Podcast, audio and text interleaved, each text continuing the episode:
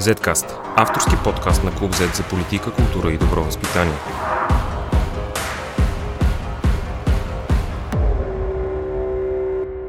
Здравейте, аз съм Борислав Кръстев, а вие слушате 53-ти епизод на Zcast. Тази седмица служебният здравен министр Стойчо Кацаров най-после направи някакъв опит да върне България в цивилизования свят и въведе вече стандартния в Европейския съюз зелен сертификат. Сега всеки, който иска да е на каквото и да е публично място на закрито, трябва да има сертификат за вакцина, за преболедуване или за негативен PCR или антигенен тест. Днес наш гост е Надя Йорданова, магистър фармацевт и един от хората, които се опитват да запълнят през последната година провалите на българската информационна кампания за ваксините с множество статии в своя блог Информация, чиято цел всъщност е друга. Здравей, Надя! Здрасти, много ми е приятно. Ще ни разкажеш ли какво представлява информация, как възникна идеята за него? Информация възникна като блог през 2016 година, като идеята беше наистина да се дава информация, т.е. информация за нещата, свързани с моята наука, тази, която аз съм изучавала в продължение на години, тази, с която имам опит и от една страна да а, дам достатъчно възможности на хората да получат съвети за най-доброто отношение на тяхната козметика и лекарства, доколкото може да се направи това онлайн и в същото време да се реабилитира до голяма степен професията на фармацевт, която в момента е възприемана до голяма до голяма степен само като продавач или продавач-консултант в най-добрия случай, а той е медицински специалист, който може да ви помогне. Всъщност така, така се случи, че в една част от материалите, които пускаш в информация в последно време, са свързани с, неизбежно с пандемията, с ваксините, а също така с някои от лекарствата, които твърдяха хората, че лекуват COVID. Почувства ли се притисната да пишеш по, по тези теми или просто беше естествено, когато пандемията стана на, на дневен ред? Никой не иска да пише за такива теми. Ти представяш ли си какво е на всеки медицински специалист да му се наложи да говори за пандемия? Нали, винаги, когато се появи нещо такова, това е фактически катастрофа. И а, винаги е обвързана с страшно много забавения в економическия растеж, проблеми на хората на злободневно ниво, до голяма степен се появява и недоверие към медицинските специалисти поради факта, че пандемията е едно от малкото бедствия, при които се налага медицинските специалисти да заповядват, а не само да препоръчват. И това руши много връзката пациент-медицински специалист. И това е, може би, една от най-големите катастрофи, най-големите проблеми по време на една пандемия, че ние сме принудени и да заставляваме това е било предизвикателство да почнеш да пишеш по тази тема. Било е, аз съм, съм чел някои от статиите, имаш много прям език. И yeah. въпреки това си решила в един момент това предизвикателство да, го, да вдигнеш още летвата и си се захванала да пишеш книга yeah. за ваксините, която ще публикуваме един отказ за нашите читатели и нашите слушатели се надявам да са го прочели. Тя е много, специ... много обикновен език. Каква всъщност е целта на, на, на подобна книга? Целта на тази книга е да достигне аудитория, която а, книгите на подобен език не стигат. Тоест, една а, книга, която е напълно издържана с а, всички научни термини а, и научния български език, а, тя е фантастичен а, инструмент за обучение на медицински специалисти, но не и на пациентите ни. Те са тези, които в момента страдат от пандемията най-много и те са тези, които имат нужда от информация. Както разбрах, всъщност имаш проблеми да намериш подходящ издател за книгата. Какви са причините, поради които отказват издателите да се захванат с подобен проект? От една страна прекалено много притеснения за това как ще се отрази чисто на пиара на а, компанията на издателството подобен продукт, защото една а, книга за вакцините ще е абсолютно а, диванзивна а, в а, нашето а, съвремие такова каквото е и ще привлече страшно много негативни отзиви, много негативни изживявания за пиар отдела на издателството, което просто не желае а, да се занимава средностатистическото издателство с такъв тип проблем. Не е, ли, не, е ли, не, е ли, не е ли странно това? Вакцинацията и вакцините са, бяха допреди две години общо взето тема, която не беше останал обществен дебат. Имаше една малка група антиваксери, които повечето хора ги игнорираха и не му обръщаха внимание. Всички се вакцинираха, а изведнъж в рамките на две години твоя фокус в книгата всъщност не е само върху COVID вакцините, върху вакцините по принцип. И изведнъж в рамките на две години това се превърна в една спорна тема, която може да създаде подобни остри негативни реакции. Да. А, практически това е риска, който поема абсолютно всеки, който иска да се занимава с вакцини, с а, информирането на хората за вакцините и аз нямам никакво право да изисквам помощ или подкрепа от нито едно а, издателство, личност или институция. И сега Това, е ще което... се опиташ да издадеш сама. Има хора, които искат да издадат а, заедно, така че бих казала, че а, ще излезе дали самостоятелно, дали с друг, няма никакъв проблем. Излезе. Защо мислиш държавата ни се провали в това да информира добре гражданите? От гледна точка на проблема им какъв беше? В начина по който се опитваха да говорят с хората или в цялостното желание, което в някакъв момент сякаш липсваше?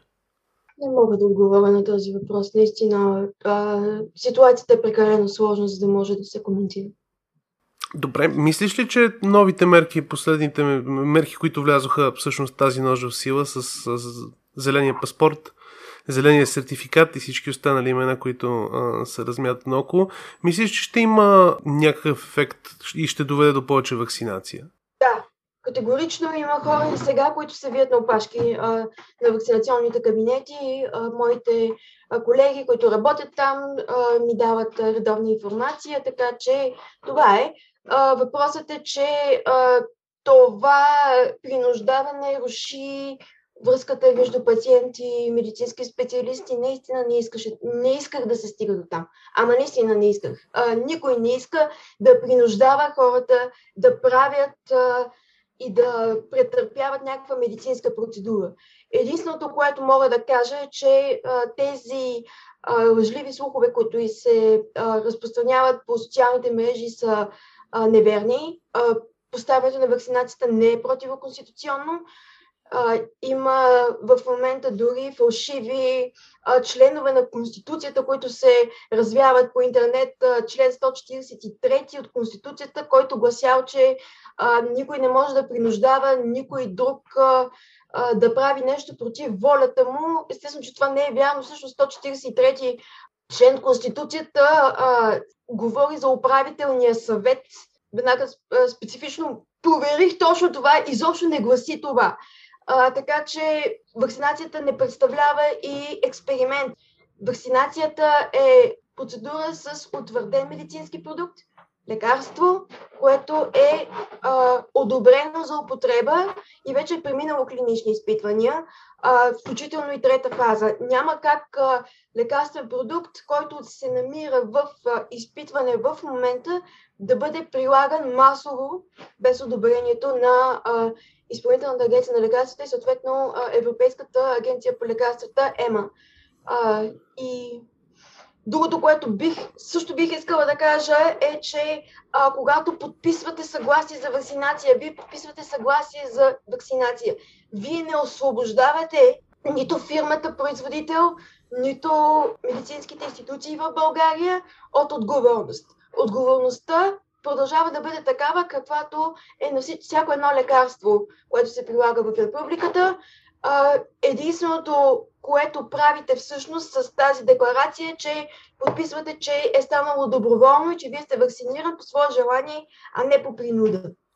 Мислиш ли, че има някакво а, количество недоверие и, в, а, и сред медицинските лица? А, ще, дам, ще дам пример. А, днес, например, чух хора, които имат притеснения заради вакцините, защото техният лекар им е казал хора прекарали COVID, но преди година, които съответно вече, преди повече от година дори, които съответно вече сертификата им за прекарване не, не въжи и отиват при лекаря, имат висок тест за антитела и лекар им казва изчакай ела, когато имаш по-малко антитела. Въпреки, че и СЗО, и CDC, и всички институции твърдят, че няма проблем да имаш повече антитела и да се вакцинираш. Мислиш, че има немалко медицински лица, които всъщност помогнаха за разрушаването на това доверие и за тоталния информационен хаос, в който попаднахме? Има определени лица, които поставиха този проблем а, доста остро и според мен по-скоро това се дължи на неинформиране, а не на непрофесионализъм. Когато имате един лекар, който работи, а, особено в момента, с а, часове, без а, никаква възможност да си дигне главата, а, просто няма как да очакваме те да имат пълната информация, която е дадена. Ние нямаме, просто ние нямаме достатъчно лекари. Първо да започнем с това, защото лекарите ни изтичат от много време поради ниски заплати и липса на уважение като цяло в обществото. Съответно има недостиг. От това а, следва, че практически лекар не може да бъде а, съкратен или уволнен от а, едно медицинско заведение, каквото и да направи, защото те просто имат нужда от него. Говоря за по-малките населени места.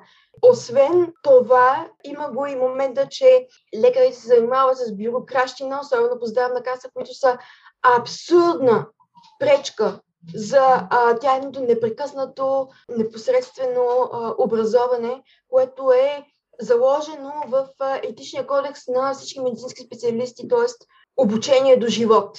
Това нещо просто е физически невъзможно да се направи от средностатистическия лекар и ние не можем да очакваме от него да а, има цялата информация на света за вакцинациите и да няма собствено мнение по въпроса, което е базирано на откъслична информация както се обяснява често и от лекарите, не, не са всички специалисти по всяка област на медицината. Не всички могат да разбират от всичко, всичко както ти изтъкна.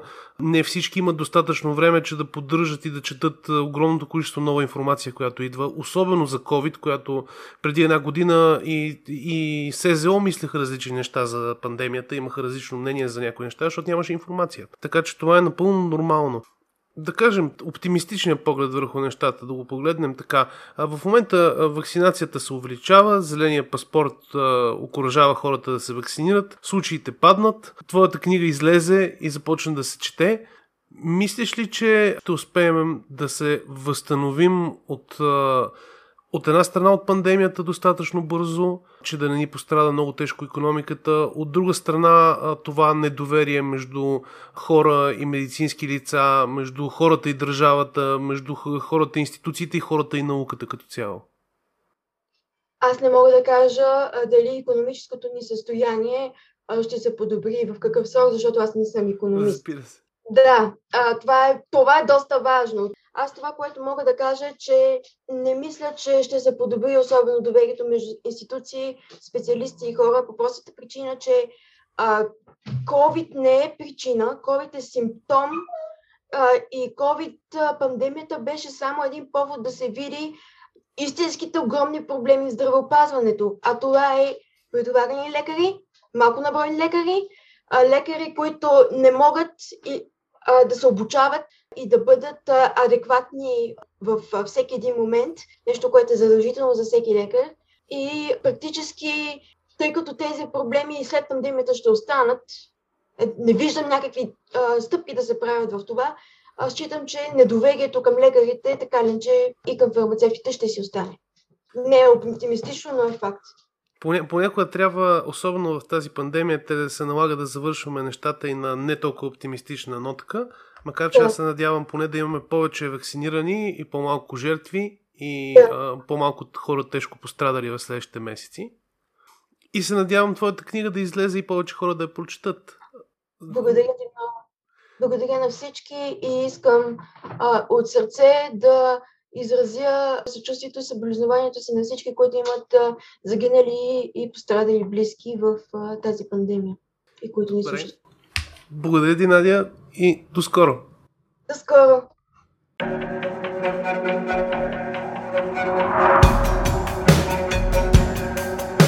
Zcast. Извън релсите на обичайното говорене.